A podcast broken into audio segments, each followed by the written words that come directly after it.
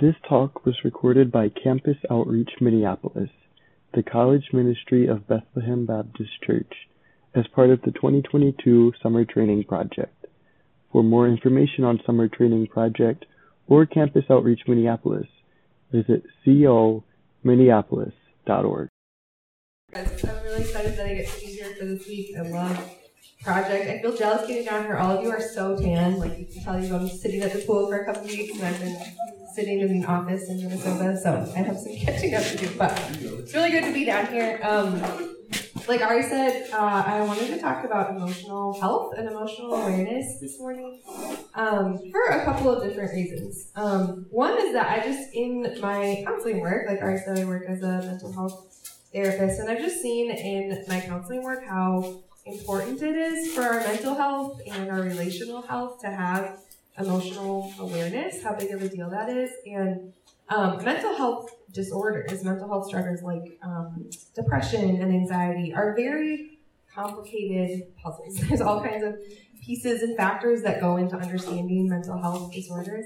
So I'm not going to focus on specific mental health struggles today, although that's something that I would love to talk to you about more if you have questions. But I do think that this emotional health piece is actually a really huge factor in mental health. So I hope that it does feel helpful to you if you're interested in that. But the other piece is that I think emotional awareness is very important for our spiritual growth, which that's why you're all here. I'd assume that you come to Summer Training Project because you want spiritual growth and spiritual formation in your life. And I've just found that emotional awareness really enhances spiritual growth, and that a lack of emotional awareness can kind of limit our spiritual growth in some ways. I'm going to talk a lot more about that as we go, how I think those two things are related to each other. So I want to start by just starting off with a spectrum of tendencies that I see in how people relate to their emotions. So you can put up the next slide. This is two extremes on the spectrum. So probably most of you would find yourself maybe not all the way to one extreme or the other. But I just want to talk about it as a spectrum with two extremes, with on the one side having people who maybe are naturally more expressive feelers, and on the other side people who are more rational thinkers. So an expressive feeler, this is someone who maybe gets easily, just feels a lot, feels big emotions. Maybe tends to get swept up in their emotions or just expresses them a lot. This is a person who may tend to validate feelings over logic. Like, they make sense of their world through their feelings. They make decisions based on what feels right to them. This is a person who, when they're feeling big emotions, might tend to get kind of overwhelmed by them or maybe have big reactions with them. And in relationships, they may find themselves easily expressing their emotion to others, maybe sometimes even kind of accidentally spilling or dumping their emotions onto other people. So that's, like I said, one extreme of being an expressive feeler. And then on the other end, what I'm calling rational thinkers. So this is the person who maybe tends to stuff their emotions down more. Or maybe just isn't even aware of emotions. Like, maybe you can't remember the last time you cried, or just like don't feel a lot. This is a person who might tend to validate logic or self-control over feelings. So again, they are making sense of their world with logic. They're making decisions based on logic. And feelings might feel kind of weak or silly or sinful or shameful to them. This person might, when they are feeling something, get kind of numb. Instead of getting like overwhelmed by it, they might just get kind of numb to what they feel. And they might not have big reactions in the moment, but they will react later. The person who tends to be this way actually is more prone to having like panic attacks or anger outbursts or burnout that might seem to kind of come out of the blue because it happens later. And then in relationships, this person they tend to keep their emotions more hidden. If they are feeling something, they're not going to go like cry with a friend about it. They're probably going to go like be by themselves, process it on their own. So these are two extremes. And I'm just curious for you to just reflect for a second of where you would put yourself on this spectrum, or which side you relate to more. So just think about that for a second. Which of those sides you resonate more with?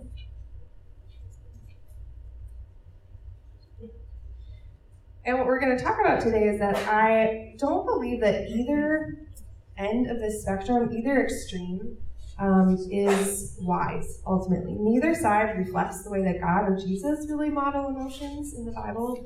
And I think living in either of these extremes limits our ability to maturely love others and to know God. I'm going to talk a lot more about that. So the two things that I want to talk about today, one, I want to try to persuade you that God designed our emotions as valuable signals.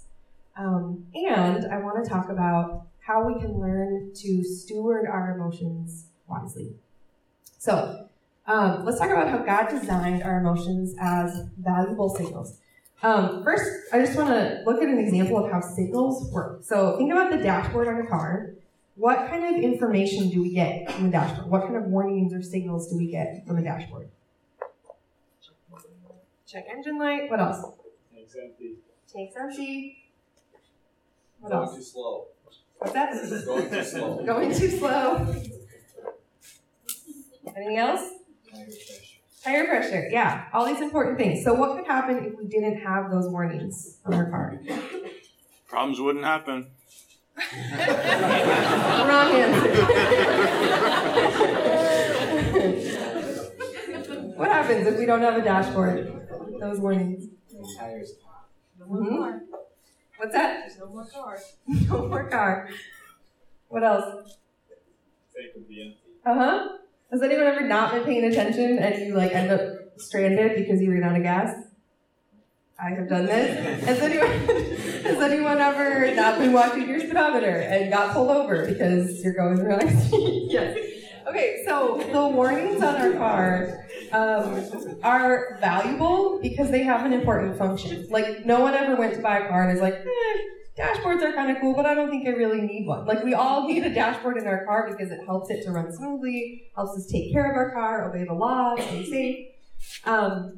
So in the same way, our emotions are valuable because they have an important function. My argument for the value of emotions isn't just like, emotions are valid, whatever you feel matters just because. It's actually like because it has an important function in the way that God wired our brains and our bodies to work. It seems like emoting, having emotions is kind of a necessary part of being human.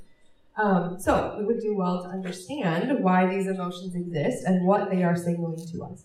So I just want to go through three feelings, three emotions, and talk about what I mean here, that they have this function of signaling important messages to us. So I'm going to talk about sadness, fear, and anger, which I realize that if you tend to be more of the expressive feeler, it'll probably be easy for you to think about times that you felt sad, fearful, and angry. If you tend to be more on the thinker side, it might be hard for you to even like think of examples of when you felt that, and maybe you'll have to come back to some of this to reflect on it with more time to do that. But so let's start with sadness. Sadness is a signal that something needs to heal. Sadness tells you you've lost something important to you. Jesus felt sadness. There's a few places we see this in the Bible, but there's a story in John 11 where Lazarus, who's a dear friend of Jesus, dies. And we're told that Jesus was grieved by this. And then Jesus goes to be with Lazarus' sisters, and they're grieving. And Jesus, again, he's so moved, and he weeps with them. And the thing that I find so interesting about that story is that 5 minutes later, Jesus is going to raise Lazarus from the dead. So it's not like Jesus' tears aren't like hopelessness or helplessness, but he's grieving the loss of someone that was dear to him, that was important to him. And so even though he knows he's going to fix it, he still just makes the space to like cry with his friends and grieve it. So I want you to just pause for a second. We're not going to take a ton of time here, but just pause for a second and reflect on a time that you have felt sad. It could be a big sad, or it could just be sort of a daily disappointment. But just try to identify a time that you felt sad. And as something comes to mind, just notice, what was the loss? What was needing to heal? And I want you to think, how does sadness usually feel in your body? Which may seem like a weird question, but I ask it because Emotions aren't just like this abstract feeling. Emotions are felt in our bodies, the way that God wired our brains and bodies and nervous system to be all connected. We feel emotions in our body. So, how does sadness usually feel in your body?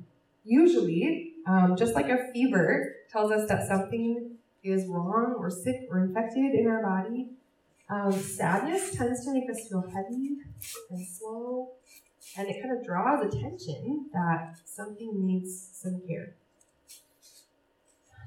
It makes so much sense to me in such a broken world where there are so many sources of pain and so many sources of loss that God, in His goodness, would wire us with this sadness signal, with feelings and emotions and sensations in our body that let us know when there's something hurting that we need to bring to Him for healing and for comfort. So this is what sadness is often signaling to us. So let's go to fear. Fear is a signal that your safety feels threatened. Your mind or body senses danger and is trying to warn you. We hear a lot about fear in the Psalms. David prays a lot about his fears. And I think when David has prayed in the Psalms, these are like prayers of faith. Like, these are models of how we can bring our fear to God. Just one example of many is in Psalm 55, where there's some really extreme language. David says his heart is in anguish, the terrors of death have fallen upon him, fear and trembling come over him, horror overwhelms him. Like, he's very afraid, and there's a lot of threats that David has faced. So that makes sense. So I want you to pause and, again, just reflect on a time that you felt afraid, you felt really anxious.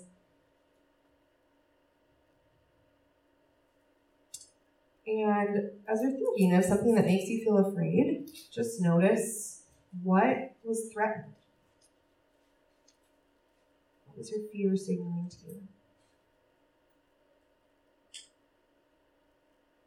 And then notice, again, how does fear usually feel in your body? What are your physical cues that you're afraid or anxious? Usually, our brain, when it senses some kind of threat, it goes into threat mode and it tells your body to fight, to flee, or to freeze, which are all these survival strategies that our body has to handle fear and anxiety. Again, it makes sense to me that in a broken world where there are so many ways that our stability and our safety can be threatened, it makes sense that God would wire us with a fear signal and with feelings and sensations that it's like a built-in alarm system that our body has that helps us detect when we're feeling unsafe, when we're feeling vulnerable, and we're needing God's help or protection. So this is what fear is often signaling to us. So last one, I just want to go to anger. Anger is a signal that something feels wrong or hurtful. Anger tells you that something seems unfair or an expectation is unmet.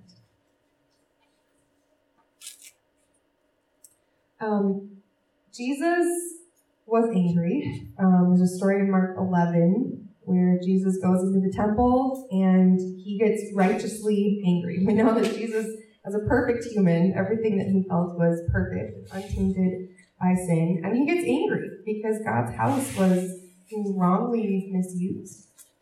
So I want you to pause and reflect on a time that you got angry. Again, it could be a big anger or it could just be a small irritation, but just think of something that has made you angry. And as something comes to mind, just notice what seemed unfair or what expectation was unmet.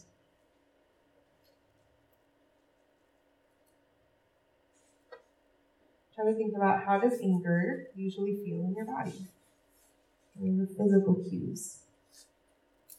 Usually, when we're angry, our body gets sort of a surge of energy or sort of this drive to fight back or set a boundary. And just so you know, anger, sometimes it comes out with sort of this like hot energy, like it's like aggressive, sort of a fighting back or defensive or against someone. But a lot of times anger actually is more of a cold energy, more like withdrawing or sort of stonewalling, turning away from someone. So anger can feel either kind of hot and aggressive or cold and withdrawing. Both are anger. Anger, the other important thing to say about anger is that in psychology we call it a secondary emotion. So anger is sometimes a signal that you have some vulnerable emotions hiding under the surface. Things like sadness or shame or insecurity or helplessness that are kind of like a volcano. It's like it's all like boiling under the surface, and eventually, just if it's undealt with, kind of gets to this pressure point where like it comes out, it explodes as anger. So if you find yourself angry a lot or irritable a lot, there could be a number of reasons for that, but it might not just be that you're angry about like thing that that person said to you, or the situation that feels really irritating. It might be that what's really hurting is kind of inside you, that maybe you've been neglecting all of these other emotions that are under the surface, and so they're boiling over. So sometimes anger is a signal that there's more emotions hiding under the surface. If we don't learn, so I've given you, I know I'm kind of running through this just briefly talking about sadness and fear and anger, which are all complicated emotions, but if we don't learn how to slow down and read these signals, like the warning lights coming on our dashboard, they will get louder. They don't just go away. As much as every time that a warning light comes on in my car, and sometimes illogically I'm really like, I just keep driving, it'll go on. But that doesn't happen. So if we don't learn to read these signals, they will get louder. And one consequence of neglecting these emotions or these signals is that we all find unhealthy coping strategies when we don't know how to navigate an emotion.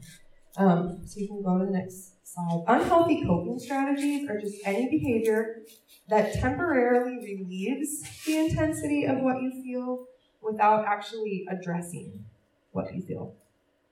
So this would be like if you were driving your car down the road and smoke starts coming out of the hood. Like clearly something is wrong. You're probably going to feel concerned that smoke is coming out of your car. But instead of pulling over and popping the hood or pulling over and calling a mechanic to get help or just getting out of your car, you pull over and stop at Dairy Queen and you get yourself an ice cream cone, and for a few minutes, life feels really good because you're enjoying an ice cream cone and it tastes good.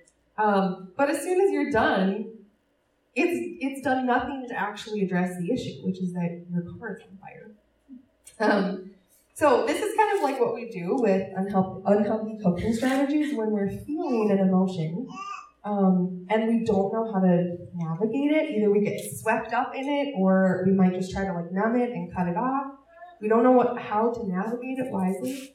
We will often turn to numbing ourselves out with TV or Netflix, spending hours endlessly scrolling on our phones, watching pornography, all kinds of addictive behaviors, emotional eating, staying busy, like always just having the next person and the next task and the next thing to go to and never slowing down. And a whole host of other, hopefully those things are maybe even sparking you to think of maybe some other coping strategies that you might have in your life of like behaviors that you turn to for temporary relief, because we are very creative and there's all kinds of ways that we find to get temporary relief when we don't know how to navigate what we feel. And you can probably see as I list some of those coping strategies, how easily they veer into sin patterns, like how often our sin is paired with emotional escape.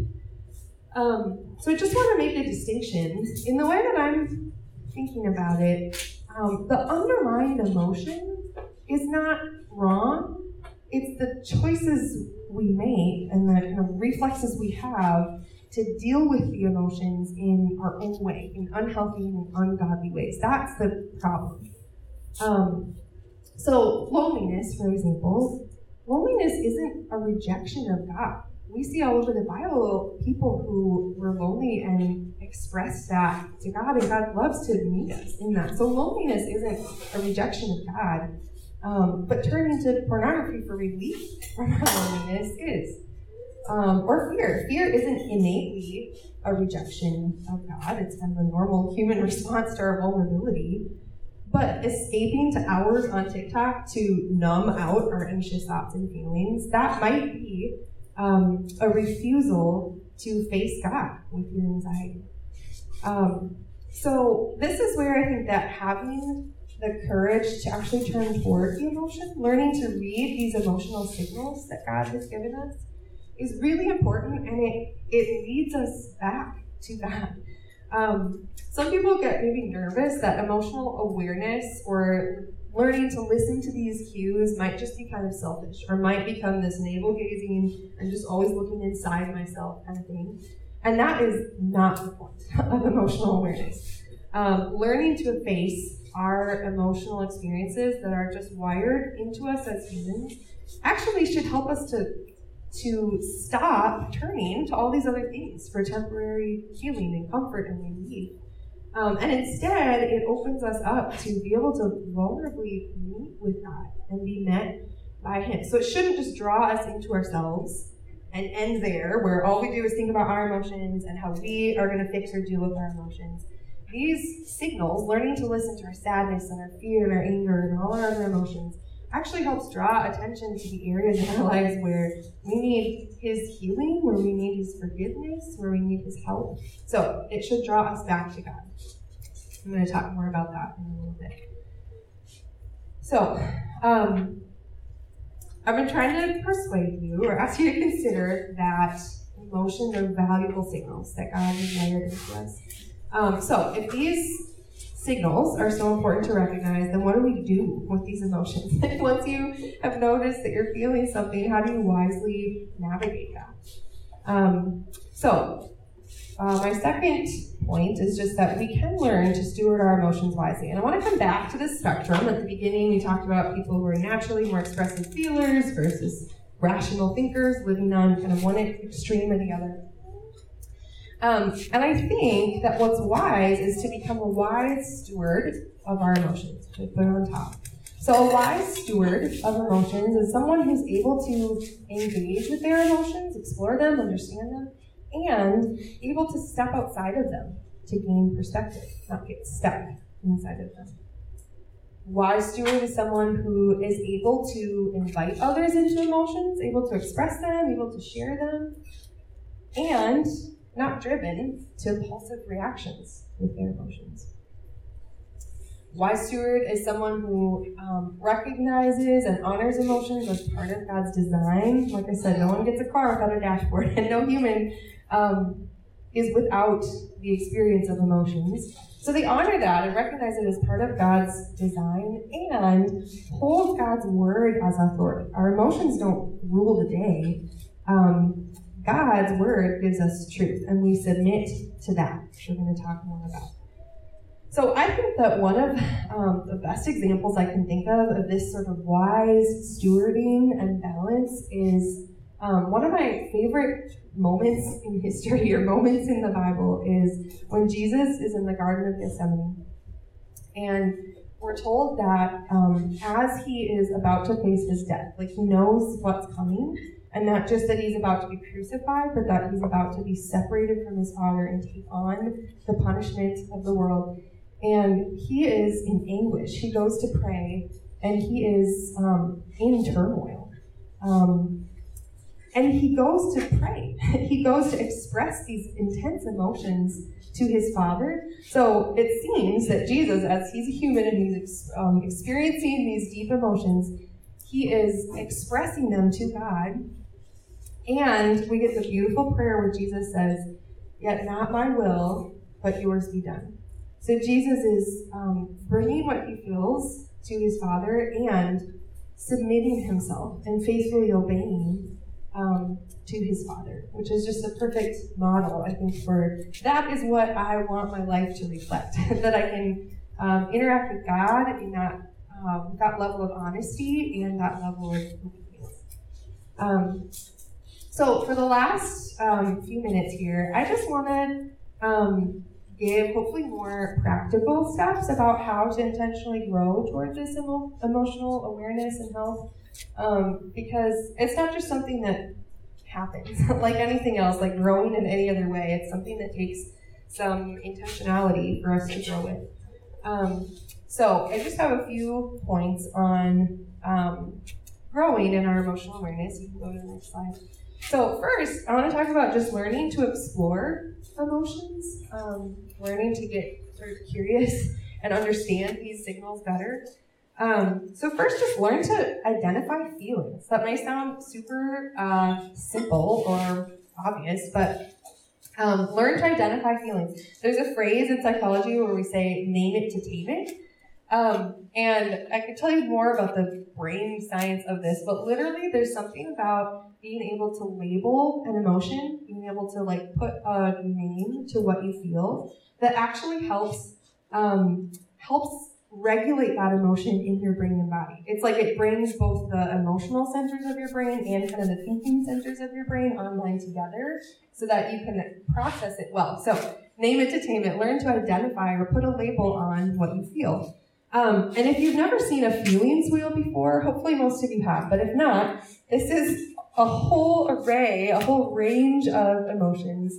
A lot of us, even though I'm a therapist and I like help other people draw out their emotions all day, I still can get to the end of the day and be like, what do I feel? Like not know how to label my own emotions. And so a lot of times we just need help kind of learning the language of feelings. And a feelings wheel is a great way to just slow down and check in. So maybe it's like, I don't know, at some point in your week, or you go for a walk, or maybe some of you like to journal, or maybe when you check in with a friend or a mentor, just find some routines in your life to like slow down, check in, and see if you can label your feelings. And that's a really good start. And if it helps you to notice your physical experience of feelings, because our emotions are embodied. So for me, I know now, I was not always aware of this, but I know now that when I wake up in the morning and my heart is already like pounding, I know immediately, okay, I think I'm feeling kind of anxious about something. And it's just a cue that helps me like slow down and pause or pray and kind of like pull the car over and try to figure out what's wrong. Second thing, catch your coping strategies. So start learning to ask yourself, what am I turning to for temporary relief? If you are noticing unhealthy or ungodly patterns in your life, obviously first, run to Jesus for grace. Like when you turn to something besides Him, it exposes a need for repentance in your life. And so repent. Run to Jesus, confess your sins, and He is faithful to forgive you. But if you keep noticing these patterns, I would just encourage you also to start to get curious about what emotions you might be running from. And this is where I think that learning to explore our emotions can actually help us to pursue holiness, because it helps us to understand ourselves better and the processes that are happening inside of us, so that it kind of helps us in changing sin patterns. Not in our own power, we run to Jesus for help with that, but this awareness can help us in pursuing holiness. So learn to catch your coping strategies. Explore how your story impacts your faith. I have found for myself and for many Christians that we know what is true. Things like we know that God is good, or we know that God is a father. But then we struggle to experience or to feel what is true. So there's sort of this gap between what we know and what we feel. And if you notice that kind of gap in your life, my guess is that there might be some experiences in your life that have shaped how you feel, that are kind of getting you stuck in what you feel so that it can't match what you know to be true. So for example, for many people, there are experiences in your family or significant events in your life that have impacted you. So things in your story that are kind of limiting your ability for you to feel in line with what you know. So we go to the Bible for truth, for knowing about God, And I just really strongly believe, and I've experienced so much in my own life, that learning to explore our emotions and processing our stories can help us to believe that truth with our whole self. So then listen for other people's feelings. Like I said, the point of emotional awareness is not all about just you and knowing you better. It's about going to God, but it's also about relating well with other people. So learn to listen for other people's feelings. If you want to get better at loving people well, the Bible calls us to rejoice with those who rejoice and weep with those who weep. So to do that, I think we have to have some awareness of emotions. So practice not only identifying your own feelings, but practice listening for other people's feelings. And I loved that quote. Someone mentioned it yesterday in the article that Chase shared. The quote that behind every question is a statement, and behind every statement is a feeling. And I just thought, what a cool motivation to learn to get better at exploring our emotions.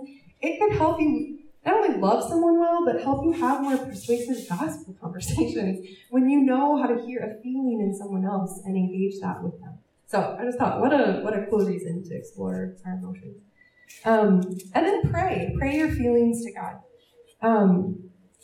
You don't have to have your feelings all figured out. The Psalms, I think, are a great model of this, that David often comes with, like, emotions that are not all resolved or figured out, and as he prays them to God, as he brings God into conversation with those emotions, that's how he kind of brings God into the conversation and finds resolution. So just start praying your feelings to God. And again, this is where I think that emotional awareness enhances our spiritual growth so much, because I can speak for myself that learning to pray my feelings to God has transformed my faith from just sort of a intellectual, like, I'm learning about God, to, like, he knows me and I know him and I trust him.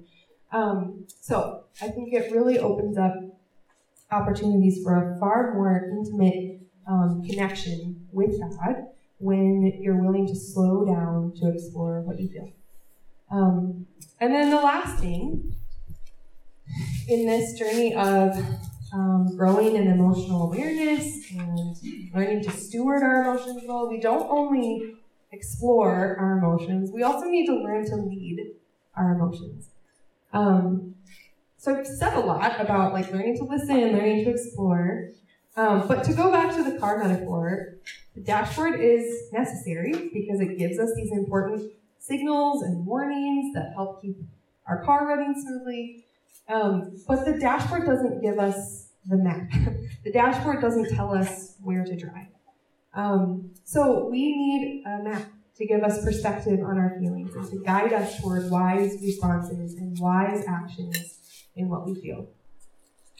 So process your emotions with community to gain perspective. I can't tell you how many times I have been feeling something and I just haven't been seeing the whole truth of it, or haven't been able to get perspective until I talk to someone else who is wise and who can draw me out and who can remind me of what's true and apply truth to me and my heart and where I am. So don't do this whole thing alone. Hopefully you have wise friends and mentors in your life who you can go to process and gain perspective and wisdom on how to lead your emotions well. And then the last thing, which is a very, very important last point, is to go to God's word for guidance. Like I said before, our emotions are valuable signals, and God has wired them into our brains and bodies, but they don't have the authority that God's word has. They don't tell us the truth all of the time. And so go to God's word for guidance. Let God's word help you to speak back to your emotions with truth and show you how to wisely respond. So I put here to go to God's word and to invite both comfort and conviction. And what I mean is that, for example, as you are processing sadness, if you're noticing you're feeling sad, you've kind of explored that, you've noticed the losses that you're feeling or what needs to heal, sometimes you will go to God's word and you will need comfort. You will need the Psalms to help you lament and mourn your losses. You will need promises and reminders about God's love for you and that He is with you in your pain, that He brings comfort. But sometimes you will go to God's Word with your sadness, and you will need God to challenge you. You'll need Him to challenge the things or the people that you were clinging so tightly to for your happiness, so that you were crushed when you lost them. So sometimes God's Word will challenge you to find your ultimate joy and hope and comfort in Him instead of the things that you were so sad to lose. In your fear. Sometimes when we're afraid and we've listened to these cues and we're feeling the anxiety, sometimes we need to go to God's Word, and we just need promises that He's with us. We need to remember that He's in control and He's sovereign. In 1 Peter 5, you haven't gotten there yet, but he says to cast all anxieties on Him because He cares for us. That's the reason that we go to Him, because He cares for us. There's beautiful promises that we need for comfort in our fear. But sometimes in your fear, you'll go to God's Word and be challenged about the things that you have found your security in, like how people view you, or how much money you're going to make, or how your grades are doing. God will, in His goodness, expose these false sources of security, and maybe use your fear as a way to expose that and change that in your heart. Sometimes God will even ask you to move toward threat, to face fear in obedience to Him, and redefine where your security truly comes from.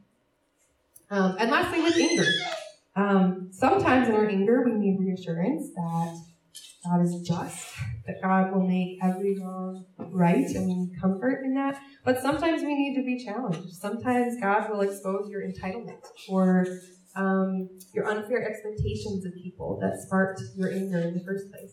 Sometimes He'll ask you to forgive your enemies, which is a radical way to handle anger. So go to God's Word, and you can expect that you will find both comfort for your emotions and that God will challenge them. And by exploring your emotions, you will both know Him more deeply in His comfort and know yourself, and the ways that you need to run to the gospel for help more deeply as well. So that's all that I have. I know that's a lot of information, and this is a big topic. I honestly had trouble even kind of synthesizing everything that I wanted to say about emotions, because it's just a big lifelong learning topic, and I don't have it all figured out either. But I really would love to talk more if this sparks any questions in any of you. If you have more questions about how these things are related to our spiritual life and faith, if you have questions about how are these things related to mental health and struggles, even if you're just like studying in the field of psychology or social sciences and are interested in like how do these things connect, I would love to spend time or talk more with any of you. So. If you want to go, I'm going to throw up my phone number. Obviously, I'm going to be here for the next month, so you can, or the next week, so you can feel free to just stop me. I'd love to have a meal, sit by the pool, go for a walk. But if you aren't able to catch me, I wanted to put my number up here too. So I would really love to connect with any of you if you have any more questions that you'd like to talk through. So let me just pray for us, and then I think we would go. Father, I thank you that you have wired our brains and our bodies with the ability to feel.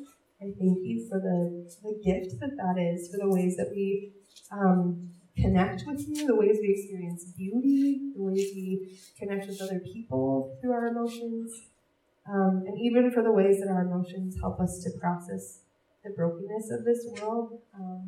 So I pray that we would, all of us, that we would grow in our awareness of this gift that you've given us to feel. And I pray that we would steward it wisely, that we wouldn't get stuck in our emotions without the ability to go to your word, or that we would just cut them off and deny them, but that we would really wisely come to you, invite other people in, explore our emotions, be curious about our stories. And I pray that you would help us all more and more to reflect Jesus, in loving people well, in honestly coming to you, and in faithfully obeying and surrendering to you. So I pray for your help and all these things.